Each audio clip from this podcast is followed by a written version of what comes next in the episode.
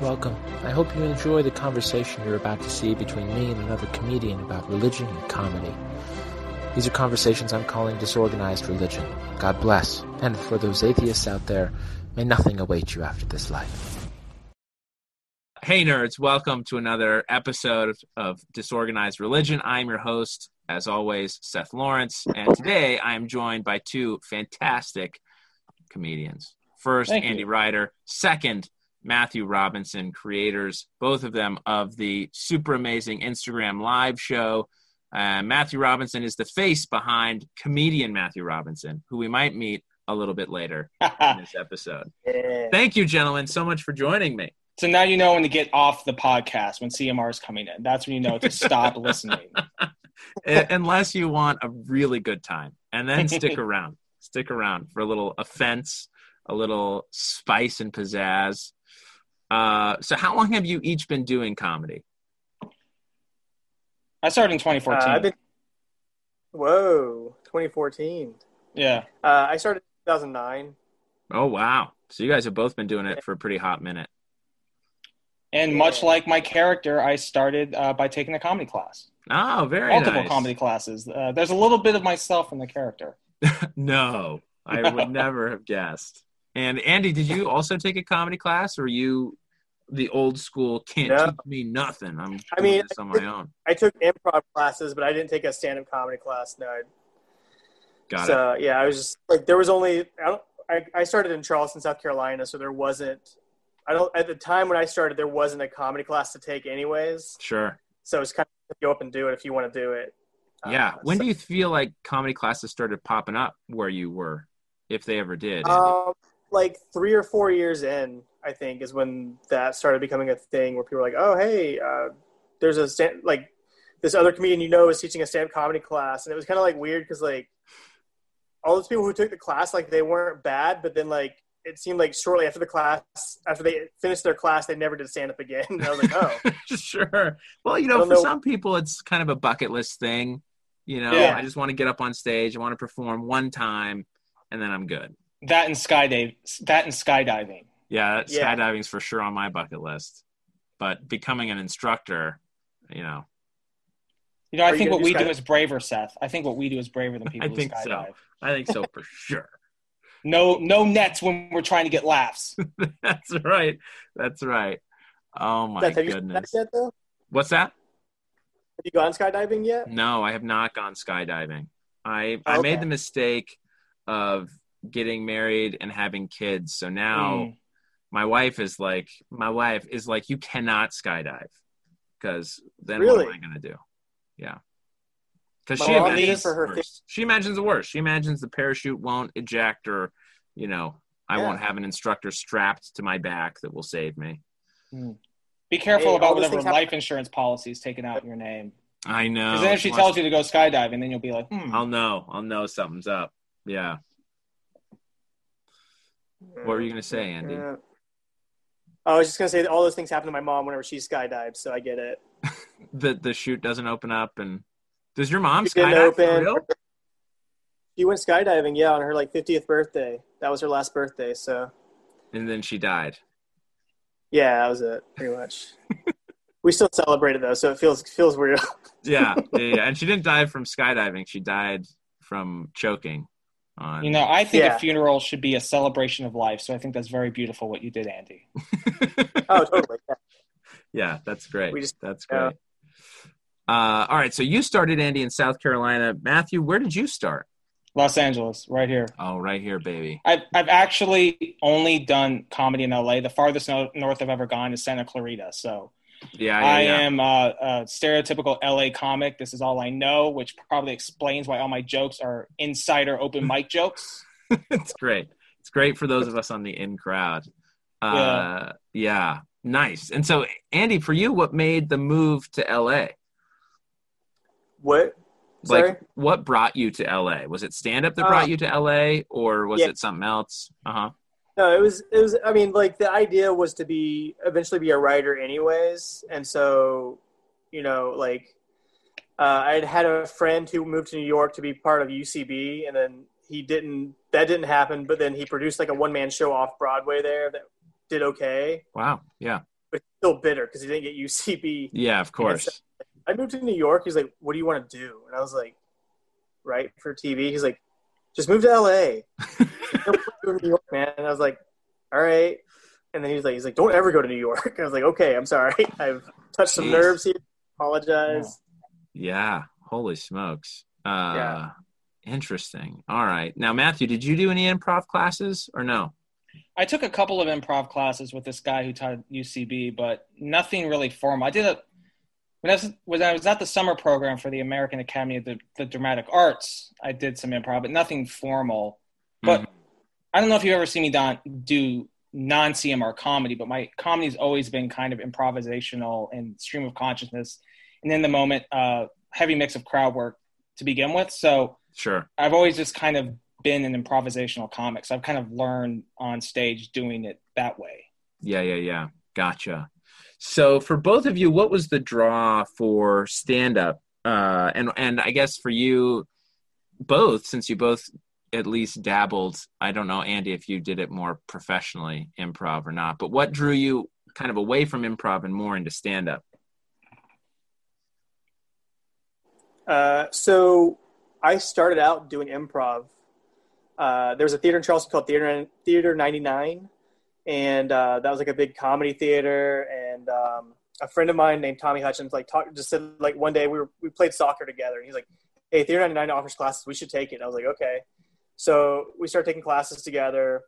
And at the same time, like a lot of the people who were involved at Theater 99 were also doing stand up comedy. Hmm. Uh, so I was like, oh, like he, he again, Tommy was just like, hey, they're doing an open mic. We should go do that. I was like, all right. So I was like pretty excited because it's something I always wanted to do. But like when you watch it on TV, it's not like they have a how-to guide on how to get to that point. They're just like, like, oh, I guess I should have taken a class in college or something. I don't know. I don't know how this Well- works. Emerson sure thinks they can teach you that. Yeah. Just wait, it's coming. Oh my! You're gonna have a bunch of walking vulture articles lecturing you about why your premises don't work. Oh no. gotcha. So so it was just kind of in the, I guess, atmosphere at Theater 99, the stand up yeah, bug. yeah. And, and like, now it's weird because like there's a very sharp divide between the people who do improv and the people who do stand up. But it's Yeah. like, oh, it's odd. But yeah, at the time it was like, so that's why I never like when I moved out here, I was like, oh, people do not like improvisers in the stand up scene out here for some reason. I don't know what Right. happened. Right. I, I don't know if it's a rejection of ourselves because so many of us started in improv Yeah, and then moved to stand up. Uh, or I also think it's like a one sided rivalry. It's like the school that Yeah. hates the other school, but the other school has no idea they're hated. right. So I've had a couple improviser friends try stand up and they usually don't like it. They're like, like, it's for all the right reasons to not like it. Um, I was sitting at a mic, I was sitting at a mic with my friend Jacob, and he was like, "Is this all you do?" I was like, "What?" He's like, "We've sat here for 45 minutes and haven't gone up yet." I was like, "Oh yeah, this is all we do. We just sit Yeah. here and wait." And that's a And good go- mic. Wait till you get the Corbin Bowl and you're number 27. right. He hasn't done stand up since. That was his last time. I That think was it. And did It's he get up on stage or no? Yeah, he did. He did get up on stage, but he was like, "You just sit here for like." He's like, "If I do improv, like he was already kind of big at IO, so he could like go up and do shows like all the time." So I was Mm, like, yeah. "Oh, Yeah. Huh. It's also improvisers are too um, busy dealing with the brutal politics of any theater to really care about what we're doing. Right. it's like Oh, a fucking country club over there. I mean, that's I really enjoy improvisation, but Yeah. I am annoyed by a lot of improvisers. And I remember doing a couple of improv shows after a class, and there were just all these like mind games that were played. It was like going to like the most awkward country club. It was like auditioning for a country club or going. I was like back at, on frat row at Vanderbilt. Like it was like the weirdest thing. Hmm. This one guy, I I, I thanked him for letting me have the gig, and he's like, "Well, that's because we're never going to have you again." And I was like, is he fucking with me? Is he being passive aggressive? This one guy shook his hand. He started like massaging the middle of my palm just to fuck with me. And he was on my improv team. weird." And I was like, I just can't deal with these weird, Yeah. passive aggressive people who watch way too much Arrested Development and think they're funnier than they are. Right. Well, I think you deal this. There's this aspect of, I guess, people that deal in comedy, stand up and improvisers alike, who just can never turn it off. Yeah. You know, right. like they're they're for some reason cannot function as a normal human being unless they feel like they're on all the time. Yeah.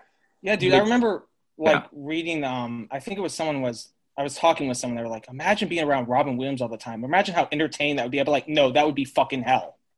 Yeah. I would want to hang myself after five minutes being around Robin Williams, like all Yeah. the time." Yeah, and I I mean from my understanding, Robin Williams wasn't always Robin True. Williams. You know, he's not the one we see on stage, right? Like he clearly had some dark times in his life. Um so this ability to turn on and off, I think comes into huge play with you, Matthew Robinson. Yeah, what Thank you. what is the switch? What is the Hulk motivator for you between Matthew Robinson and comedian Matthew Robinson? Well, there's two separate ways I get myself in the character. One is live, and one during the live streams and the zooms. For stage performance, that's why I go up, I slap everybody's hands, I give a bunch of high fives, do a big high energy energy introduction.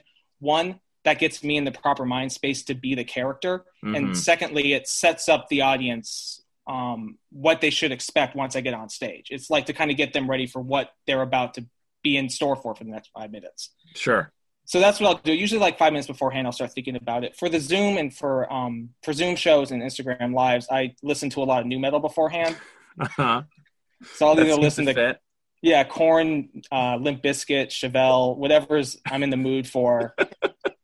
Sure. and I just put on the hat, man. It's like a reverse Superman. I just get like stupider and more offensive. That's great. Does does Evanescence ever creep into this playlist or no? No, dude, that's beta. dude, that that's a that's a guy Because a singing a song is about singing sometimes. No, because it's, it's a guy who's doing the second vocal and bring me back to life. I can't wake up. He doesn't sound tough. Linkin Park. What about Linkin Park? Linkin Park, as long as there's no rapping, I just listen Okay. to Chester screaming. God, God bless, rest his soul. Um, but as Oh soon as Mike gosh. Shinoda starts rapping, that that that's fucking beta. You're out. You're out. Yeah. Got it. Interesting. Uh, and so, what was your inspiration for the character comedian Matthew Robinson? I was on the way to yard work back when um, Disney was hosting it, and I hated my course set. I had nothing planned, and I was sitting next to this guy in a lift line, and he was on Tinder, and he was like your quintessential LA douche, right? You know, like sweatpants, beard, like half cut shirt, Yeah. swiping back and forth, kind of like a ginger Zach Mendez. That's how I would describe the guy. I mean, I'm just trying to think of a way to, to describe him. Making fun of me right now? No, I'm making fun of you and Zach Mendez. It's, Yeah, it's, it's a it's a layered joke. Oh my gosh. Um, and I saw him swiping back, and he was like, you know, summarily swiping back and forth on Tinder. And I wrote this really hacky Tinder joke, and I was like, hey, I should create a character around this. And then I tried it. It had a decent response. I think Kadi Assad and Tessa, I, I don't know her last name off the top of my head. That's a Vonda hair. Fonda Hair said nice things about it. And I was like, okay, maybe I'll try this again. Then I bought the stroke shirt, put the Jays hat on backwards, and uh, I've been annoying everybody in LA comedy ever since. and that was it. That was it. Do you remember the Tinder joke? What was the Tinder? oh, I still tell it. Um, uh, who here's on Tinder? So then Oh, people yeah. raise their hand like, yeah, I'm on Tinder. Uh, I like to use Tinder where I'm taking a dump. That way, when I swipe left, I can tell bitches they ain't shit. and um, I've had a couple of comics come up to me and tell me they hate my set, and one was like a typical like liberal arts graduate comic from like New York said I Okay. hated that joke. yeah. The Yeah, only people like, who've ever told me not to tell a joke, both white women, Interesting. and both I would guess upper middle class. Mm, sure, sure. Both kind of the Karen offended on behalf of others. Yeah, basically, if Ibram X Kendi ever sees my set, I will get canceled. Yeah, that'll be it. That'll Yeah. be it. Oh my gosh. So, uh, Andy, what's your persona? How would you describe your comedy for people who have never seen you perform? Uh, it's a mix of truth and half truths. That's that's really about it. Like I don't really, I don't feel like I'm being any different than I normally am. It's just like I'm just Yeah. heightening it a little bit. Um, because I know I've had definitely had people like come up to me and they're like, "Oh, that that's true, right?" And I'm like, "No, that's not true. That's obviously a joke." And then other things they're like, I had one friend at a festival like keep telling other people he was like, "This guy's a liar." By the way, he just lies throughout his whole set. I was like, I didn't realize the whole point of comedy was to tell the truth all the time. I thought we were making I mean, certainly some of it should be true. yeah, some of it's but not true. Like all of it should be true. yeah, yeah, like you know, I'm not gonna lie about my grandmother being Asian. Like she is. Like that's just the truth. Um, you know, Yeah. I'm not gonna lie about being married. Like I am married, so it's like, well, what? You know, there, there's that. You know, but Right. other things that are so fa- so far beyond any kind of um, any kind of like normalcy people are still like but that's true i was like how would that be true like how like I, I used to tell a joke about like being in a short film where like um i fall in love with a centaur who's like reversed like the bottom half is human and the top half is horse they're like how did you do that i was like that's not a real thing i, I don't how do I, how would i have done that like that's not even a possible thing you know I, yeah. okay whatever Yeah. um So so for Yeah. both of you, I feel Uh, like so truth. Oh, sorry. Go ahead. What? Were you saying? oh no, that's just my comedy basically Yeah, I mean that is Yeah. comedy. So Mhm. where where for you is I guess for me as like an observer of comedy when I watch someone perform and they use a lie in the premise, that's when it bothers me. As like I feel cheated as an audience member. So what would be an example of that? Well, Yeah. like okay, so like for instance, if it's like I I uh you know, I told my wife the other day that like we have to I don't know. I don't know. It's usually when people talk about themselves being married Mm. having like a, a sibling or a kid when they don't have any of those things. It's I like see. it's like just to set up this punchline so they can say something offensive when Oh. they're not that thing. Like the premise isn't true, so their punchline feels uh you know disingenuous or whatever, right? Like I don't know. One example i i that I I can't remember which which person I I saw do this, but it was like I have. They started the joke by being like, "I have a sister who's mentally handicapped," Mm. and oh okay then it's like the joke, which is whatever. But then they come back and they're like, "Ah, I never had a sister that was mentally handicapped." oh yeah that's annoying Oh, they did that in the set. yeah, yeah. Oh. Or or you talk to them later afterward, and you know, Oh, I I think there see. there are two happen. One, people would admit to it after the joke, be like, "Oh no, that didn't really like, you know, I didn't have that thing that I told you I Yeah. had." Or two, they'll like let it go, and then after the set, you'll be like, "Oh, no kidding, I have." I have a sister who's mentally handicapped. Has that been tough for you? And they're like, "Oh no, I didn't. I, I don't have that. I'm not a loser, or you know, like whatever it Yeah. is." How do you Um, both play with that? Because you both seem to, you know, I think comedy, yes, it's a mix of truth and lie, but right where do you stand on on on the truth and lie being either in the way or or detrimental? Hmm. I don't.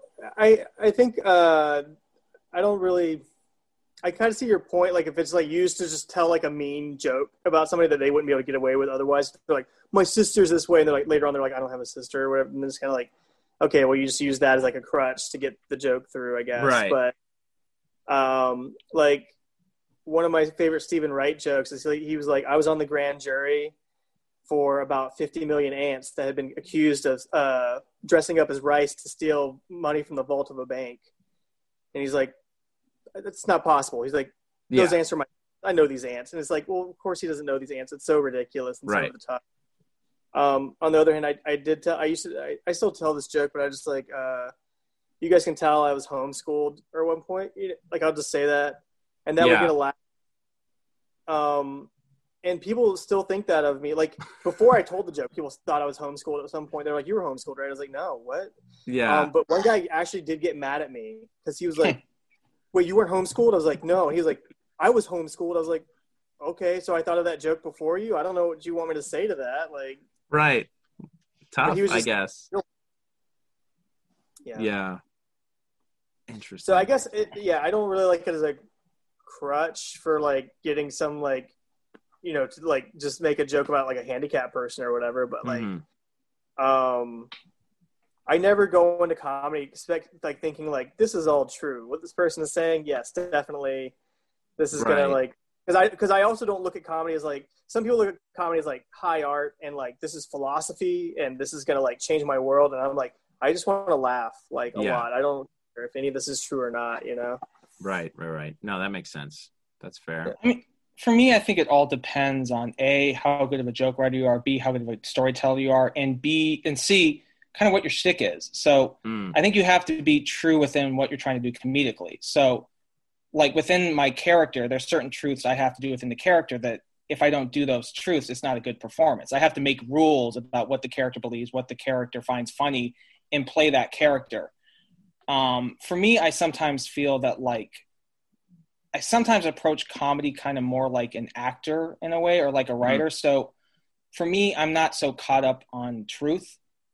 I kind of like playing with the concept of what's truth, and I kind of like obfuscating it, obfuscating it a little bit. Like I yeah. sometimes, sometimes I find that like this whole idea that we have to be truthful in comedy, even if you are, it's an exaggerated truth. I, I sometimes feel like that's a little bit of a weird rule, and I feel like it's it hinders people creatively. Hmm. Um, but I do see your point. Like you know, if someone's just making up having a you know a sibling with mental problems just to have a joke, the joke better be well told. Right. Because then it seems like you're kind of cheating away. But sure. I don't know. Yeah, I mean, well, I, I also kind of like more it, absurdist com- comedy too. So for me, right. I mean, I think a lot of it deal. has to do with what you talked about in persona. If you're an absurdist comedian, then it's almost like who cares what premise you use.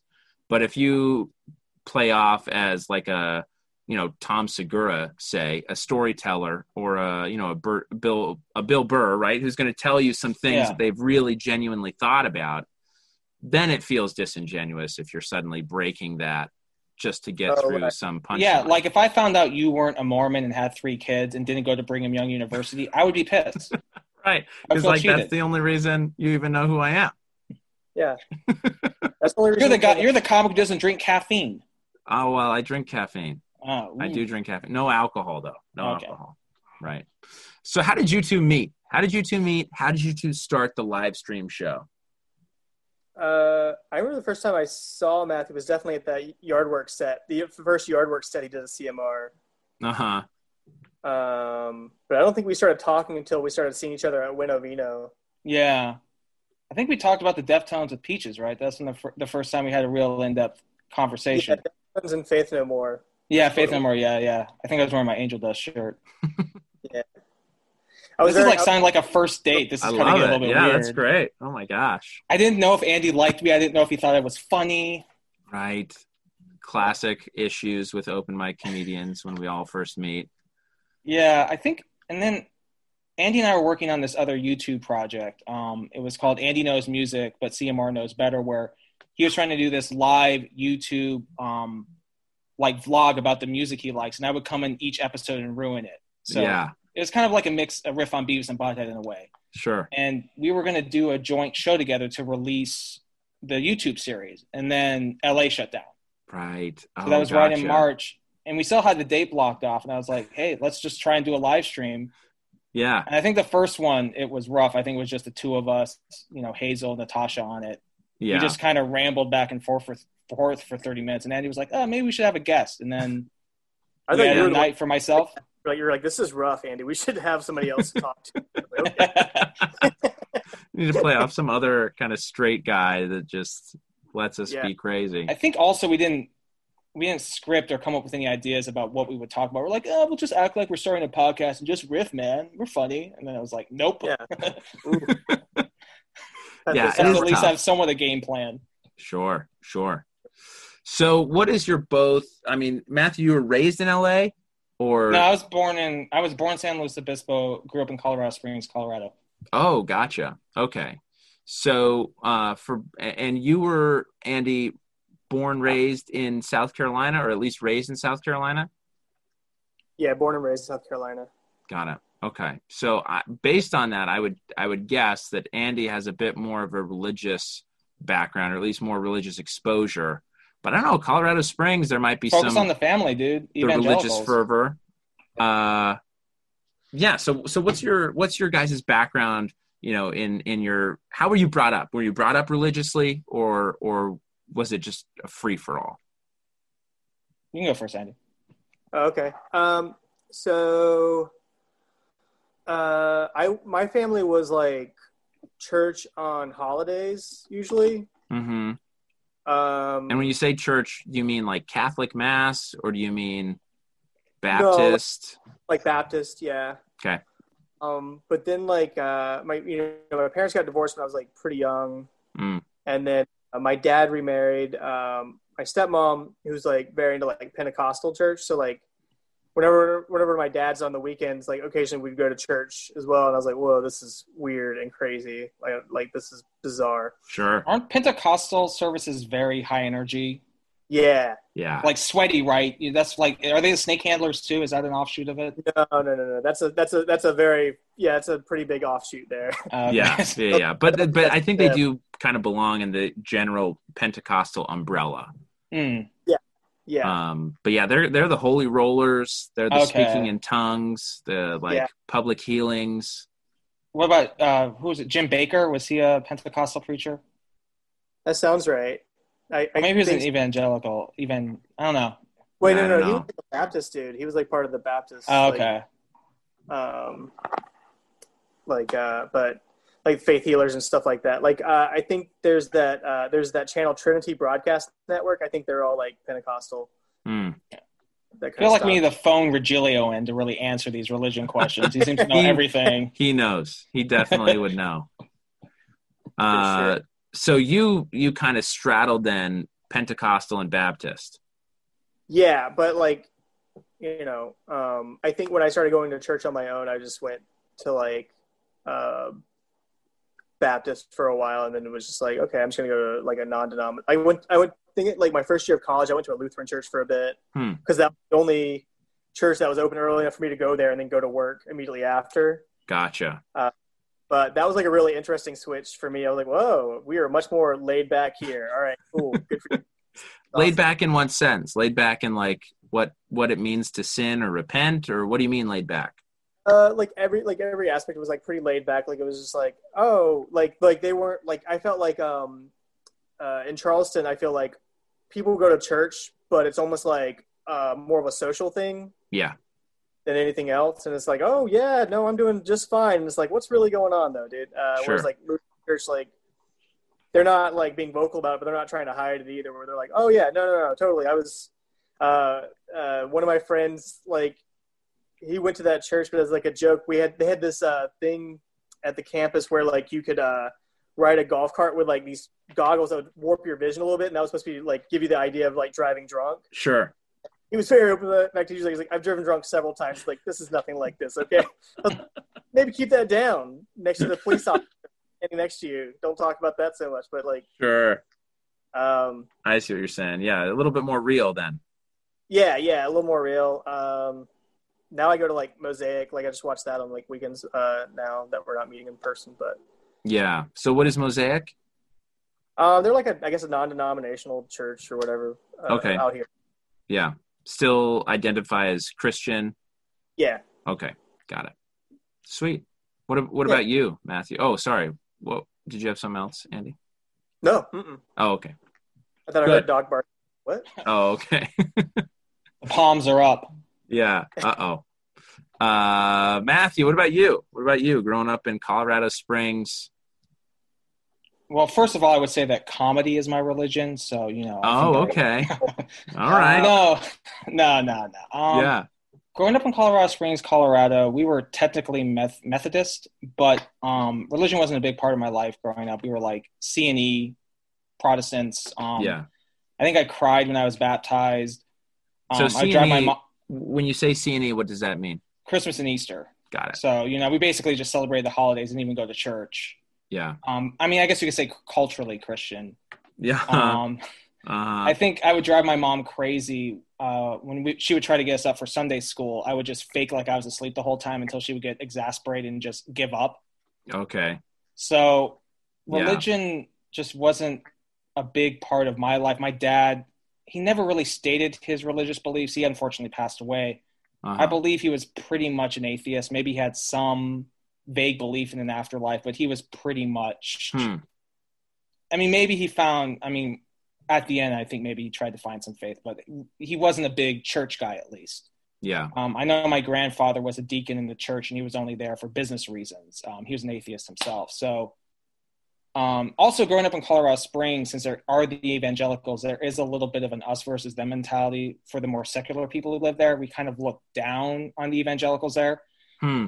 Um, I mean, Colorado Springs is conservative, so it's not Right. like you know, like a coastal versus the middle of the country thing. But they always felt religion felt a little bit weird because they were so in our in our opinion were so religiously extreme Uh-huh. that there was kind of this like you didn't want to have anything to do with religion because focus on the family which is so out there Yeah, got it. So when you say you like the kind of secular part of Colorado Springs looked down on the more religious part, was it in a sense of the religious people are naive, ignorant, or you know, just straight up dumb, or like they don't even look at science? Like in what sense are you are you no i don't think we were like typical la open mic comedians in that regard? Yeah. Um, I think it was just more kind of like it felt weird. Like, um, I think there was a certain kind of na- naivete that we looked down on, but it wasn't really so much a dumb thing Yeah. because we had the same attitude with the Catholics. We felt their kind of superstition, you know, um, the taking of communion, the the the eating of the what is it? Uh, what's the term? The Transubordination, Eucharist? Oh, the, Eucharist, all that stuff. Yeah. transubstantiation. Yeah. yeah. I, I make this joke that Colorado Springs was so white that our others were Catholics. so you know that's kind of it Yeah, was just yeah, kind yeah. of it just felt weird for us to give that much faith to something Got and, it. and so maybe just in was the just extreme sense, it was like, oh, they're just, yeah, that's off. yeah it just felt a little bit off and like it, it felt a little culty like Yeah, when you would go yeah. up to Black Black Forest up north it was just like the energy would change and you would feel like you were you know walking around Jonestown or something Sure, sure. So, where do you both fall now when it comes to religion, spirituality? Uh, so, Matthew, let's start with you. For, do you believe in a God or in an afterlife? I mean, I'm a fence setter about everything. My politics, I'll argue Republican, Democrat. Um, it takes Sure. me forever to pick a position. So, understandably, I'm agnostic. I really Yeah. don't decide one way or the other. Um, I think I like the idea of there being a God. Um, Mhm. I'm, I would say I'm more towards atheist side, but I do find it obnoxious and condescending when people who aren't religious look down on people who are religious. And I think they basically have the privilege to not be religious because um, I think a lot of people who are religious have had tough they've had tough times in their life and they've needed something to help get them through life. Sure. And I, I think it's kind of an arrogant, privileged position to look down on someone who has found religion to help them cope. Mm-hmm. And also, I mean, even if you look at people who are atheists, everybody believes in something wacky. Like, the, the, what's the LA joke? I'm an atheist, but I believe in crystals. Right. Yeah. Yeah. Exactly. Or you believe in some like Yeah. You're manifesting to the universe, or or you believe in the or you know look at how many people cried when obama was elected i mean there was Right. this religious energy projected Right. onto him so right, or when Hillary wasn't elected. yeah i mean i'm kind of one of those people i think even if you aren't religious you will subscribe to religious thinking so Sure. that's my Sure. roundabout answer Yeah. to that I think that's fair. I think that's fair. Uh, what about you, Andy? I mean, I basically believe CMR is going to go to hell one day. Uh, that's basically about Well, it. CMR. I mean, first of all, CMR will, and second of all, CMR doesn't exist, Andy. and he's gonna have to just do mics at, Ta- at dow comedy studio Outside in They their keep- parking lot. Uh, they keep not finding his name on the slotted list. They're like, "Oh, I'm sorry, dude. Yeah, just I guess I don't know. Maybe, maybe there's a glitch in your computer or something. I don't know, man." Oh my goodness. no, So you I, still- I Yeah. what- sorry. What you were about to say? You I was just going to say, do you still ascribe to Christianity or? Yeah, Yeah. I s- I still believe in it and go to church and stuff like that. Gotcha. Nice. And, and for you, what is the afterlife? I mean, like, what do you mean? Sorry. Well, I mean, like, what will we be doing? Do you do you have any idea or any thoughts man. about what you'd like to be doing? like that's the thing that's always like been weird to me is that uh, you know people are like, oh, if you get to do this, you get to go to heaven. I was like, and then what? And Yeah, they're yeah, like, yeah. you just hang out. I was like, I do that here. I don't always like like it. It's not like there's. Sure. I feel like there's else, but I just don't know what it is. You know, and people are like, oh, and the roads are paved with gold and stuff like that. I was like, that means nothing to me. That does nothing for It's a me. I U2 don't really- song. Yeah, they're like pearly gates. I'm like, okay, again, nothing, nothing Right. doing. Yeah you're just hanging out with bono and you think it's gonna be cool but he just lectures you about africa you're like dude i'm dead Oh my Yeah. gosh. Yeah. Uh nice. All right. Can i just well, hang out with the edge instead and just talk about guitars That'd probably be just preferable. The riff from Bullet in the Blue Sky over and over again. You're like, all right. this do you sounds think do you think eddie van halen's idea of of hell is like him being on the same stage as the Edge and people being more impressed by his guitar playing? Do you think that's what's happening to Eddie Van Halen right now if he's in hell? He's more. They're more impressed by his guitar playing, or No, by with the By Edge. the edge. Oh, They're like, I really love with or without you. He's like, it's just three notes. Yeah. I mean, I think I do think hell is going to be a personal thing. I don't think Yeah. I don't think of like necessarily heaven and hell as being places, more of states of mind, states of being. Well, I would. I think it's the internal manifestation of strife and joy. So I think it's kind of what we Sure. imagine in mental. I, I take a very philosophical view that it's kind of the manifestation of what we want, Yeah. and I Or think fear. that's our fear. Yeah, true. I think Yeah. it's not an anthropological point of view. Um, but yeah, I think that's definitely true. You know, I think we've needed. It's kind of like a creative expression of what we fear, love, want. Yeah. Um, Yeah, and yeah, yeah, yeah. my hell would definitely be listening to Andy set on repeat. Oh, sorry, that's CMR. Sorry, sorry, Oh, oh, oh, sorry. oh my It sometimes goodness. it seeps in. You know, I just can't control it. so rough. That's so rough. Now I don't know if we're gonna hit because I'm a poor I'm a poor lad. Uh, if we're gonna hit our Zoom meeting limit, we might get cut off at any moment. But I wanna I wanna move now to where you guys get to pepper me with questions on my faith. Oh, you got a good well, let me- taste of your you know comedic background, your religious thoughts, spiritual thoughts.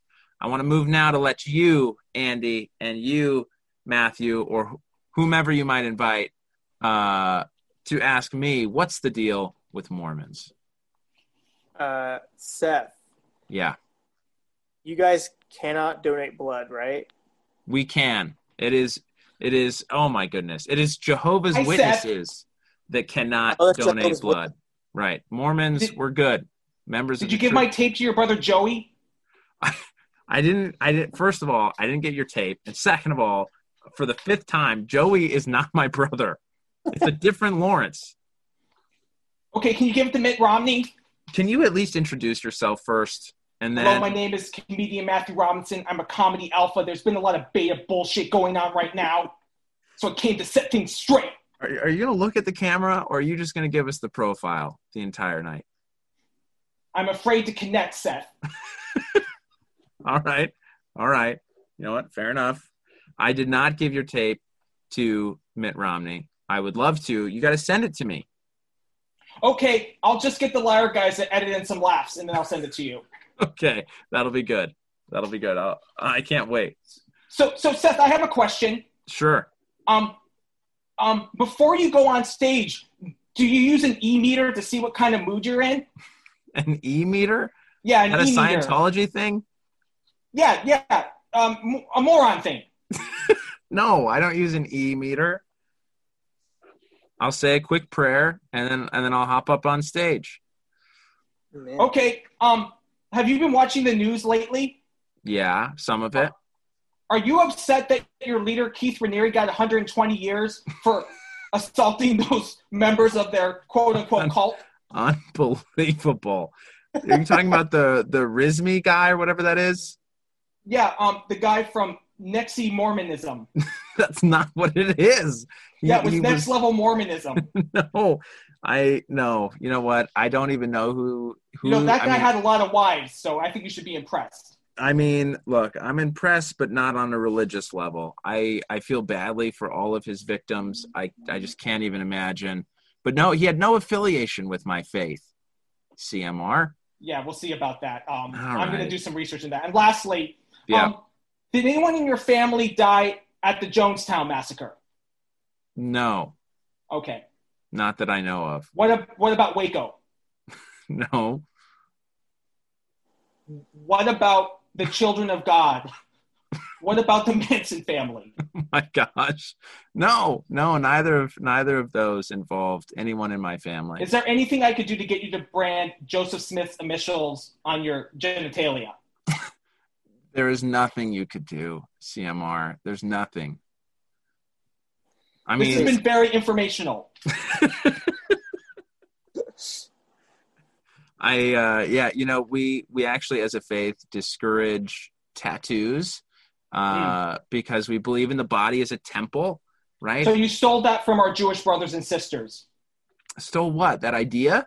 that you can't get tattoos.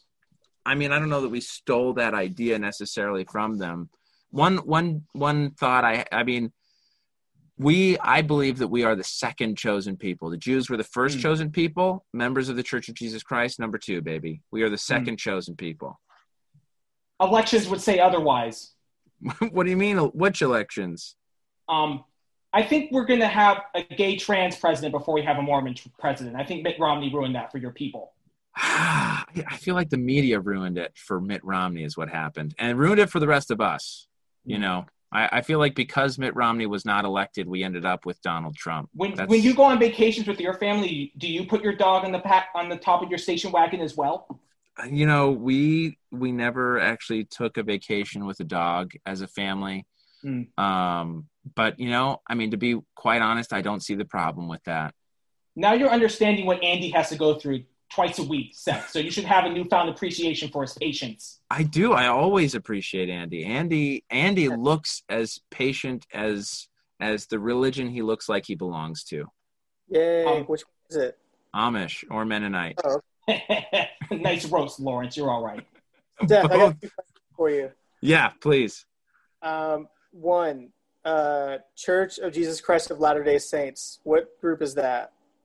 what do you mean that is my faith That is your okay. That is your group. Yeah. So Mormon is a nickname that has been given to us by others that we've sort of embraced and tried to rebrand over the years. But our our church leadership has actually come out a couple times within the last few years to say, "Hey, we need to we need to step away because people are confused. They think Mormons are just about some guy named Mormon." And the real name of our church is the Church of Jesus Christ of Latter day Saints. So if you're going to shorten it, just Church of Jesus Christ, then no one's confused. We're Christian. I was going to ask you if Mormon was Brigham Young's nickname. No, not not Brigham Young's nickname. Hmm. Mormon actually comes from the the individual who collected and put all of the gold plates together to become what we now know as the Book of Mormon. So originally written by Trey Parker and Matt Stone. Yeah, right. No, not Trey Parker, Matt Stone. Uh, many ancient American prophets and Mormon, one of these prophets at the end of the time period that the Book of Mormon covers, uh, collected all the plates and put them together. Um, do you guys like? You guys used to have a bunch of commercials in the '80s. The Yeah. Jesus- It's about Why time. don't, why don't they have those commercials lately anymore? I think uh, you know we we we sapped the TV market for all we could. We've moved online, so you can find some online commercials now. Um, you gotta You guys gotta have Mormon modify your trolls? you gotta modify your searches though. CMR, you in Mm. particular. Yeah, I did some searches and I, I saw a bunch of Mormons doing ungodly things on a dark web website. I don't think they were real Mormons. I don't think they were real Mormons either. Are Those you required to, like- imposters. Ours music. What's that? Are you required to like the Killers? I don't Or think we're required Dragons. to. I liked Hot Fuss much better than their other subsequent albums. Uh, but yeah, their first album was quite good. I thought. Yeah. Very fun. Are there any like Mormons you look up to where you're like that guy's or that girl's got, got it going on? That's awesome that they're doing that or whatever. I mean, I mean, there, there are definitely people that I know that I admire that you know no one else would know or care about. Um, but like in our field of stand up, Ryan Hamilton, I for sure look up to him. Um, and, and he's he's definitely crushing it, and he's done so sort of without the crutch that I go to, which is this you know religious background. I think most people who watch Ryan Hamilton would have no idea that he's a member of the faith. I thought he talked about it like in his Netflix special, like briefly. Like he just touched on it for a second. It was like, oh, okay. I could be Uh. I think he talked about coming from a small town in Idaho. He might have alluded to it, but I don't think he ever came out and was like, "I am a member of the Church of Jesus Christ of Latter Day Saints, and I don't know what cocaine is." I remember uh, one time I there was like a while where I was like a super fan, so I was just trying to find every podcast with him on it just to listen to him Sure. talk, you know. And I found one that was just like a podcast they record at the Comedy Cellar, and it was just like the entire table just busting Ryan Hamilton's balls over being Mormon. and I felt so bad. I was like, "Oh no, Ryan, get out!" Leave the table. I'm gonna have to find. You're gonna have to send me that link. I am so interested to hear that now. So two serious questions. Wow, One, Matthew, welcome back. I know, I, I know. I, I, it's late at night. I don't want to scream and wake up my wife. And uh, I just had these thoughts come into my head, so I, I decided to say it through my real voice. Um, I loved it. I loved it. it thank nice you, thank you. CMR. I wanted to give you the CMR experience so you know what Andy has to go through. It was a beautiful. Twice weekly basis. I mean, bless you, Andy. Bless you. And, yes, he is. A, he is a saint. Um, two questions. Yeah. Um, do Mormons have any kind of um, I don't want to say sympathy towards people who are members of the Church of Scientology, given what Mormons went through in America, being classified as a cult up until I forget the day um, it was changed. But you know, the Mormons were ran out of what was it, Illinois, right? Joseph Smith had to get run out. Yeah. So, is there? Are you guys more open um, to any forms of re- religious persecution? Are you against it, or even if it is a little bit weird, the religion that's being persecuted? Yeah, I mean, I think I think there's there's a personal for me. I don't. Yeah, I mean, I think I think that we should be right. We should be more uh, sympathetic to those who face persecution um, for their religious beliefs. I think as long as they're sincerely held, you know, Mm. I, I don't see any reason to persecute someone for a sincerely held belief that isn't harmful to other people. The part where I'm a little bit less uh, sympathetic to Scientology as a religion of people facing persecution for it is because, I mean, I don't know. I guess it's it might be hypocritical, but you know, to me, it's like, well, it very clearly came from this guy who was a science fiction writer. Um, and it's also used for pretty nefarious purposes, right? Like there are people who they kind of chain up, lock up, Yeah, the sea into- stuff, almost slave labor. servitude. Yeah. Yeah, I mean, you know, so to me, it's like, well, that feels more culty and less about really bettering society, community, individuals than it does just harming people for the benefit of a few. when um is there considering catholics sometimes look down on other religions is there ever this part this little schadenfreude whenever there's another catholic sex abuse scandal you're like haha we're not them No, I mean Catholics. that feels yeah. I mean to me that is truly tragic. Um, I obviously the priests and you know to a very lesser extent nuns that participate in abusing others is awful. Um, and they'll they'll face judgment. Um, but no, I, I always feel bad, sad for people that you know when when those stories come out i'm just like oh my gosh. And i think in in a larger picture i do view you know legitimate i i guess legitimate or or more sincere mainstream religions as kind of in the same boat you know? Okay. we're uh-huh. all judged based on the the you know westboro baptist church you know? I it's like see. we're all judged based on the most fanatic like so take islam right i feel terrible for those Huh. who who follow the muslim faith and are islamic and it's like some some terrible extremists do awful things and give an entire uh, way of life a really bad name when really the mainstream way of life is quite beautiful you know quite Hmm. quite focused on bettering self and others and not at all about you know uh jihad or whatever it is you want to you know Hmm. whichever aspects of the extremist faith you want to pick on that's not what islam is about you know? And i guess last um i don't know if andy feels the same way as i do but part of the reason i moved towards cmr is because being a waspy white male comic there's nothing unique about it. Sure. But you being a Mormon, the moment someone hears you're a Mormon, there's something interesting. There's not there are Mormon comedians, but you are a little bit unique. Is that does that hold you back? Do you feel like you have to address it? Do you sometimes feel that when you are doing Mormon jokes that's kind of hacking you're selling out? Like what's the internal struggle with playing your faith? Because it is an easy thing to go after for laughs and it is interesting. But do you kind of feel like um not that it's similar to maybe someone who's trans or someone who is um, a different identity that's maybe not as well represented. Um, do you feel Sure. fear that you might get pigeonholed if you just talk about quote unquote Mormon things? Yeah, uh, I, I guess I don't. I, I mean, the true answer is if I can get famous for anything, that would be amazing. And if I Yeah. have to be pigeonholed, then I'll be pigeonholed, right? Like I think about like Larry the Cable Guy. Do you, do you feel like he is ever tired of being that character? Yeah, probably. But is he super grateful for what that character's done for him? I bet a hundred percent.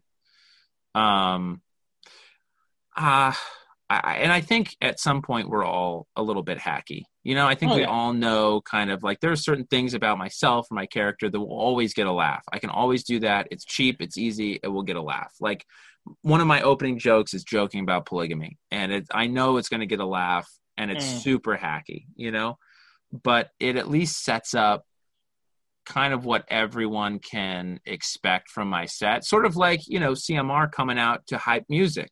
Yeah. You know, that's, That's a little true. hacky. You know, it's a little easy, right? But it sets the stage for what you want to do. And I think you motherfucker. the the clearer that we can do that as a comedian, then we can play with that going forward. And that's really where I feel like the artistry of stand up comes in is where where do you take the hack at the end of the set? You know, where do you move Hmm. it? Um and, Well, and I got the uh, idea for coming out to that entrance music after watching Hannah Gadsby's Nanette three straight times. So I don't think the idea is hack. I think it's post comedy. I mean, if you're trying to put on a one man show, then I, I I applaud you. I, I applaud you. Please, please talk about how difficult your life has been as a waspy alpha.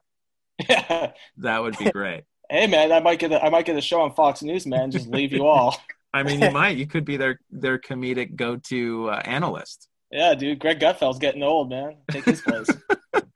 Um, yeah, I mean, I guess I do feel a little bit hacky, but I try to play also with you know what you talked about, right? The the stereotypical LA Mm. spiritual and how most people in LA look down on those of at least the vocal ones uh, look down on religion. You know, Yeah, I love your joke where you kind of turn it. I forget what the exact joke is, but you like talk about people shitting on religion, and you're something like a joke about that's all right. I'll be smiling at them from heaven. Yeah, so I have two I have two kind of versions of that. One is yeah, I'll have the last laugh. If anyone's to laugh at all, it'll be me. Um the other is where I talk to people about I, I try to divide the crowd, right? I'll be like, Mm. hey, who here's, you know, religious because I believe something kind of silly and that's fine. Who believes in crystals because that we can all agree is really stupid. But who who here is an atheist and a good person? And then the punch is, you know, when a bunch of people are like, "Oh yeah, totally, that's me." I'm like, "Great, I think you're wasting your time because nothing is waiting for you. So why be good? I don't, I don't understand that. You know. Yeah. Um, so yeah, I try to play my character, or my persona, as uh, a little bit disgruntled religious. You know, Mm. religious, but recognizes there's a world out there, and people don't agree with me, but you know, here's why I believe what I believe, and I think you're stupid, just as stupid as I am. Huh. That's interesting because if you're religious in LA, you kind of are going to have that chip on your shoulder because you're facing resistance at all times. And, and everybody who claims to be atheist thinks their atheist argument is so groundbreaking when they're just rehashing what Dawkins said or Sam Harris. Sure, and it, for me, it's not even like the groundbreaking. It's like, it's like, well, this is so clearly true.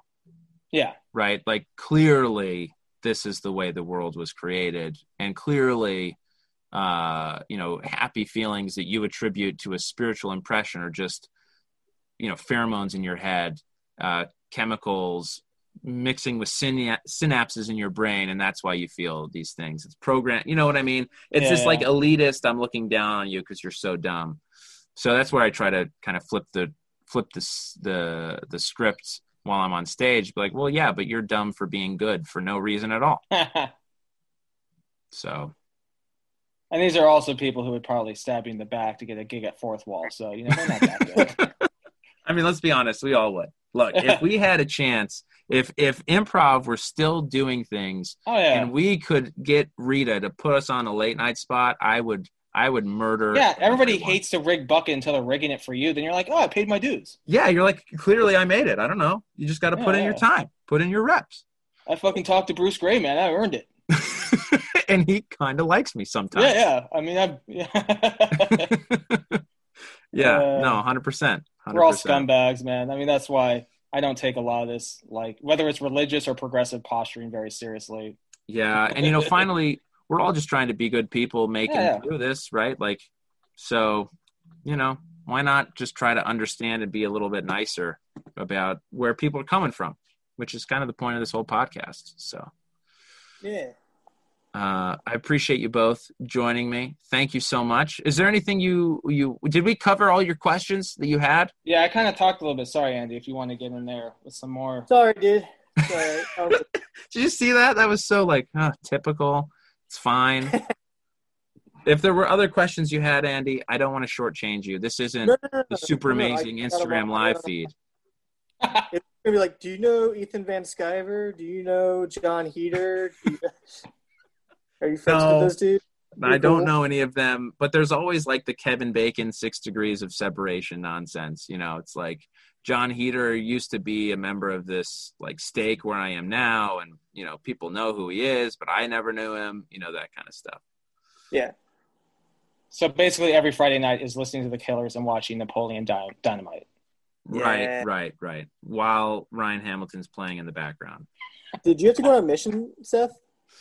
So uh, have to. I mean, I guess culturally, you feel a lot of societal cultural pressure to go, um, but it's never been forced. You know, quote unquote. Uh, so I didn't have to go, but I definitely felt like I should and wanted to. I wanted to go, so I did. Where'd you go? I went to Quebec, Eastern Canada. Did you learn French for that? Yeah, yeah. I'd studied some in high school, and uh, a- and then you know, you can study a language as much as you want, but until you're in the native or a native land where they're speaking it for real, it never really quite hits. So, Yeah. so yeah, it definitely came into focus when I was on my mission. Did you have to learn the phrase for "we should separate from Canada"? no, I mean, I, I guess I could translate that out if I needed to, but it's not like they have. You know what they say is "je me souviens," which is "I remember." Mm. I remember. So what they're talking about is their heritage. They really came from Arcadia, right, a part of France, and like they are their own people. My wife's from around Toronto, and they cannot stand the Quebecois. Yeah. Well, I can tell you for them, the feeling is mutual. Yeah, fe- feelings mutual. Yeah. yeah, yeah. But you know, most most of the more politically minded in Quebec that I talked to, admittedly talked about the Quebecois as a group as more of an adolescent. They want mommy and daddy to pay for everything, but they don't want to live in the house. So they Mm. want to move out, but they still want mommy and daddy to pay rent, pay food, do their laundry. That's Yeah, kind of- independence is great in theory, and then you're like, ah, this is all the things we get for being a part of Canada. right right Yeah. exactly so you know i think it's kind of a tolerated issue at this point Mm. Yeah Right. but i loved it i loved my time as a missionary it was great um, met a lot of really great people um, and uh, feel like definitely learned a lot about myself i thought it was really beneficial beneficial time Cool. Yeah. So is there a lot of pressure to go to Brigham Young if you're Mormon, or is it pretty much um you go wherever you want? yeah no definitely you can go wherever you want i mean i you know to be honest i was uh bummed about going to B- byu initially um because you know i'd i'd done fairly well in in high school and uh I, my best friend from high school got into Harvard, so I was really hoping to get into Harvard. And I thought, Mm. ah, he and I are going to go to Harvard. We're going to rule the world. And then I didn't get in. So BYU was the safety, and so that's where I ended up going. Mm. Uh, but it ended up being, you know, that's the way it was supposed to go. I think so. It worked out. Worked out Just great. think if you would have gone to the Har- if you would have gone to Harvard, you could have written for the Lampoon, and you wouldn't be doing this podcast with Andy and I right now. I know. I'd be doing something else. I guess. You'd be Uh, chilling with Colin Jost and uh, everybody else who writes for Saturday Night Live and every late night show. yeah, right. Maybe so. Maybe so. Uh, or or I would have done what I initially did, which was law, and Oh yeah, I'd be hating my life at some big law firm right now. Yeah. true. But hey, So- you're waiting two hours to do five minutes of time twice a week. That's right. I'm living the dream, baby. Yeah. Living the dream. Have you guys been doing Zoom shows? Speaking of which, over the pandemic, other than the super fantastic Instagram show? I've been doing it. I've um, it was actually Regilio who Oh, got nice. me to start doing Zoom shows because we were working on something else. Yeah. He was like, "Why aren't you doing Zoom? You know, the, the pandemic's not going anywhere." I was like, "Nah, I did a couple of mics. I didn't like the experience. I, I just didn't feel comfortable." Yeah. And then uh, I started doing Zoom mics. And been doing Zoom shows, and I've embraced it. I think it's helped me grow my character. It's helped me learn how to perform in a different way. You're being filmed, so you learn Yeah. different nuances with your voice and face. Right. Um, I think the people who don't, who kind of dismiss Zoom, are the people who expect it to be live stand up. As long as you Mm. accept the fact that it's not live stand up, it's something different. It's comedy, but it's not stand up. Yeah. I think you can have fun with it. But sure. if you're one of these people looking for Zoom to replicate the live experience, you're going to be disappointed. Yeah. Hundred percent. What about you, Andy? Um, I'm not like seeking them out, but like if a friend asks, like, "Hey, do you want to do this?" I'm like, "Yeah, sure, that that'd be fine." You know, that Yeah. sounds cool. But yeah, I just I can't. I know I know that it's not going to be live stand up, but after having done live stand up, you're like, "Ooh, why would I want?" Yeah. It's like Yeah. like I don't want to say like it, this is like the vegetarian version of like real live stand up, but it feels like it a little bit where it's like Mm. it's just like it, but it's not quite like it. But it, it and like it doesn't hit the same way, and then it also feels weird when you can see people, especially if they're not paying attention. That's like really demoralizing. I feel like. Sure. I mean, how is that any different than than an open mic or a show with someone in the front row that's clearly not paying attention? Well, see, that's the thing. is just it's just in the in the front row. Whereas like I feel like at the Zoom mic, you can see four or five people doing that. Ah, Like I had two guys in the same room for for some reason using two separate Zooms. Start laughing during my set. I was like, "Oh, was that funny?" They're like, "Oh, sorry, man. This this meme popped up." I was like, "Okay, that's good. I'm glad I'm doing this right now." This, this Yeah, excellent." great, great. Yeah. Oh, about you, Seth? gosh. What's what's your what's your take on this new comedy civil war we got brewing between live and Zoom comics? I feel like you got to take what is available. You know, um, live shows are kind of coming back, underground, illegal, illicit, and Yeah. you know that's, you know, I mean, in, in all honesty, I feel like that's where comedy started anyway. Was in kind of unallowed spaces. Mm. So, you know, in a sense, I feel like some of these underground, it's probably a little bit more truer to the art, the history of the form.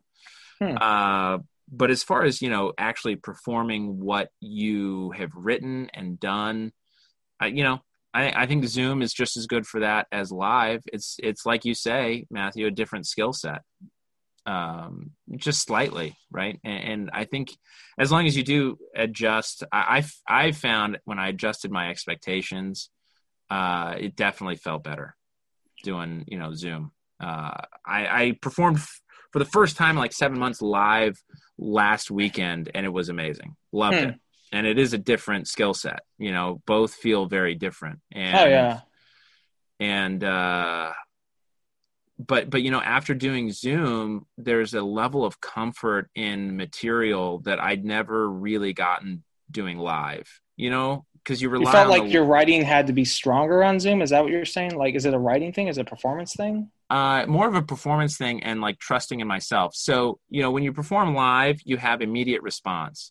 Mm. So you can kind of adjust what you're doing and and how you're presenting based on that immediate response. You know, you're, you're constant. I feel like I was constantly adapting or trying to in a live setting on Zoom because there's such a delay. You you either have to just trust this joke's going to hit and I'm going to wait for the laugh Gotcha. or I'm going to plow through and see what happens uh, because everyone's muted. So I just have to go. You know what I mean? Yeah. Because even Yeah. this, even in Zoom, there there are different shows. You know, there are ones where the audience is there and you can hear them and see them, and then there are ones where it's they're all muted on purpose. You know, Mm. or or you're really streaming to Twitch, and then you have like no audience contact other than comments that come up and they're you know they're like a minute delayed or whatever Yeah. It sounds like it's like Instagram Live is is the same as Twitch in a way. yeah yeah so i do feel like there's a, a trust in in your material that comes with you know like i know this joke works because i'm super grateful for the order. I think i would have been toast if it'd been zoom for three years and then going to live. I feel like that's what youtube stars deal with right now Mm. you know? Like they have a skill set and then they go live and it's like this is not the same thing. Um so having the background doing it live for a long time and then adjusting it a little bit for zoom when i went back and performed live last weekend not every joke like the audience did not like every joke that i told. Like they were clearly uncomfortable with some of the stuff that i was talking about. You know like i attacked like people who believe in crystals when the host went up and talked about him believing in crystals. So like the audience was sort of like uh where is this guy going? But you know it's like i don't care. I know these jokes work and i'm just gonna i don't silence doesn't bother me anymore is kind of the takeaway you know yeah, that's the hardest thing to learn in stand up, man. Doing, Yeah. Enjoying the silence. yeah and i feel like that's is what zoom has really helped me with I can see So- I, I definitely like. I, I hope I didn't come across as like Zoom shows are for losers and people who just like have nothing better going on. Like I Uh, definitely that's definitely what appreciate- i understood Um, no, I definitely appreciate when people ask me to do Zoom shows. I just feel like I'm like, oh, should I just be writing instead? Like, should I be writing Sure. like pilot shows and stuff like that? And yeah it feels weird for me to like, uh, I'm I'm on Zoom for like work like half the day and then up off that, and then like they're like, get on Zoom again, but for people who are gonna like hopefully oh. appreciate what you're about to do. I'm like, oh, okay. Yeah, I'm exhausted. Yeah, I, f- I, I think you know to bring this kind of full circle. I, I do think what comedians are doing over the pandemic, whether it's getting more into a podcast, writing for TV, you know, or getting a spec script together, or writing their movie they've always wanted to write, um, Sure. Or or you know doing Zoom Doing shows, an Instagram live stream doing an Instagram to an average live of five and six people each live stream. I mean, those are some Seth- pretty good numbers. Yeah. uh, I I do feel like there's a spiritual parallel in that we're all just trying to ride this out and we're all Yeah. trying to get better at what we're doing. And I'm going to be interested when, you know, vaccine comes in or when Biden wins and everyone realizes we're fine. When everything comes back, who who is going to who are going to be the stars again? Is it going to be the same people? Is it going to be a different group of people? What's going to happen? I think Well, I think gonna what be, there's going to be is it's not like it's a war, right? But like the people who have been doing the live shows, I think there's going to be this initial resentment towards those who didn't, and there's going to be a little bit of a period where like, fuck Mm, you, you guys were scared of COVID, you guys didn't do the live shows, we kept live comedy going, and now you're going to come back to the clubs and start taking these spots. Sure. I think there might be a little bit of a period of a month or two where there might be a little bit of tension. Yeah. Well, how many of these people who are doing live shows now, like the live mics and the live shows, who are doing the live stuff before but not really getting any traction, do you think they're getting better over this period, or do you think they're doing the same thing they were doing before? Well, the thing is, I feel like the people because I've seen like the people who like maybe aren't as skilled a photographer at their live shows or live mics or whatever are doing a pretty good job of capturing the fact that there's not like they have a huge audience either. There's like maybe a few people scattered around Sure. at, like park, which like I totally get. Like I did, I did a live mic uh last Friday, and people were like, "How was it?" I was like, "It was like a mic. There was eight people there. yeah. They were all waiting, waiting to do their material. Uh, Yeah. I think heard of half my material was making fun of other co- comedians, but I didn't. So there's like, "Well, it's about your life. I don't care so much about that. I'm like, well, Yeah. good. Glad we're doing this then. Um, and then and then I hope that like maybe there'd be a moment at the end where we'd all like come together and just talk about our experience. And instead, everybody just walked away into the dark. Yeah. Like you do it. So I was like, okay, yeah, this is typical. Mike, nobody's gotten better, or like, hopefully, people. I have some friends who are writing a lot, and some friends are like, I have nothing to write about because I don't want to write about COVID all the time. That's all mm. I'm about. Right. Like, right. got it. Yeah. I, I mean, I'm going to be interested. I feel like, you know, the, the, what's the old adage? You know, it's not practice that makes perfect. It's perfect practice that makes perfect. Mm, and, Right. and I feel like a lot of, you know, you see people who, who start and soar very quickly. You see people who start and s- are stagnant for a long time and then maybe get better. You see people who kind of plateau or just like never really seem to get any traction or, or learn from past sets. I mean, I can't tell you how many times I've seen people do the same jokes repeatedly to the same reaction. And it's like, I mean, when are you going to change that? Yeah. So I, I feel asked like, what's that? Have you asked them? No, Oh, no. I mean, I, I you know, I don't know. Like, Now it's time to play. Who is Seth talking Yeah. about? Hope it's not my set. no, no. I try not to have people that I feel like that about on my podcast. So oh, okay. Oh. yeah, Yeah. I did that Thank like you. One time. Not a good idea. They were just like, "What? What do you mean?" I was like, "I'm just. Have you tried like doing other jokes?" They're like, "This works." I was like, "I have never seen this joke work. Like, what are you talking?" Yeah, I mean, I feel like delusion for a stand-up is both a blessing and a curse, Oh, a yeah. necessity and uh, a vice. Yeah, for I sometimes wish I could be one of those comics that thinks they always kill because I could have a great set, but I will obsess on the one joke I could have told slightly better. Like Yeah. to give you an idea of where my mind works, I'm still thinking about a joke I said in this podcast that I could have hit a little bit harder, and I'm like, "Fuck, I missed that one joke. It could have been better." It's But you just, know, it, it's that aspect of you that makes you get better. No, I think you Yeah, definitely. I think there's an F. Scott Fitzgerald quote where it's something like, "I don't trust a writer who thinks they're good." Yeah, I mean, I don't. Maybe that wasn't him. Maybe I'm making it up. But um, maybe it was someone talking about F. Scott Fitzgerald or whatever. But the sentiment I think is true. right. Like whenever I meet an artist, whatever it's a musician, writer, screenwriter, actor, whenever when they have this overconfident bravado, I just always think you're not good yeah, yeah, because you're not going to get better. You're not going to have that self discovery, that self. I mean, sometimes it's tough, man. You just beat yourself up. right, right. But I mean, I would rather be on the spectrum of like, I I mean, obviously there's a happy middle somewhere, Yeah. but most of us don't have that happy middle, right? I feel like most of us are actually on the self-flagellation side of it. At least those who seem to get better are are much more self-critical than those who are like, "Oh no, I crushed." I think also if you're going to, in some ways, make fun of yourself for a living, you have to have certain kind of self-esteem problems. You know what I mean? Like your whole shtick is like being a fool. Like you're being ridiculous. You're being laughed at. Right. There Right. has to be something psychologically there. Right. Right. And I think, you know, that absolutely that attitude skill set coincides with, uh, I think, how good you are as a stand up.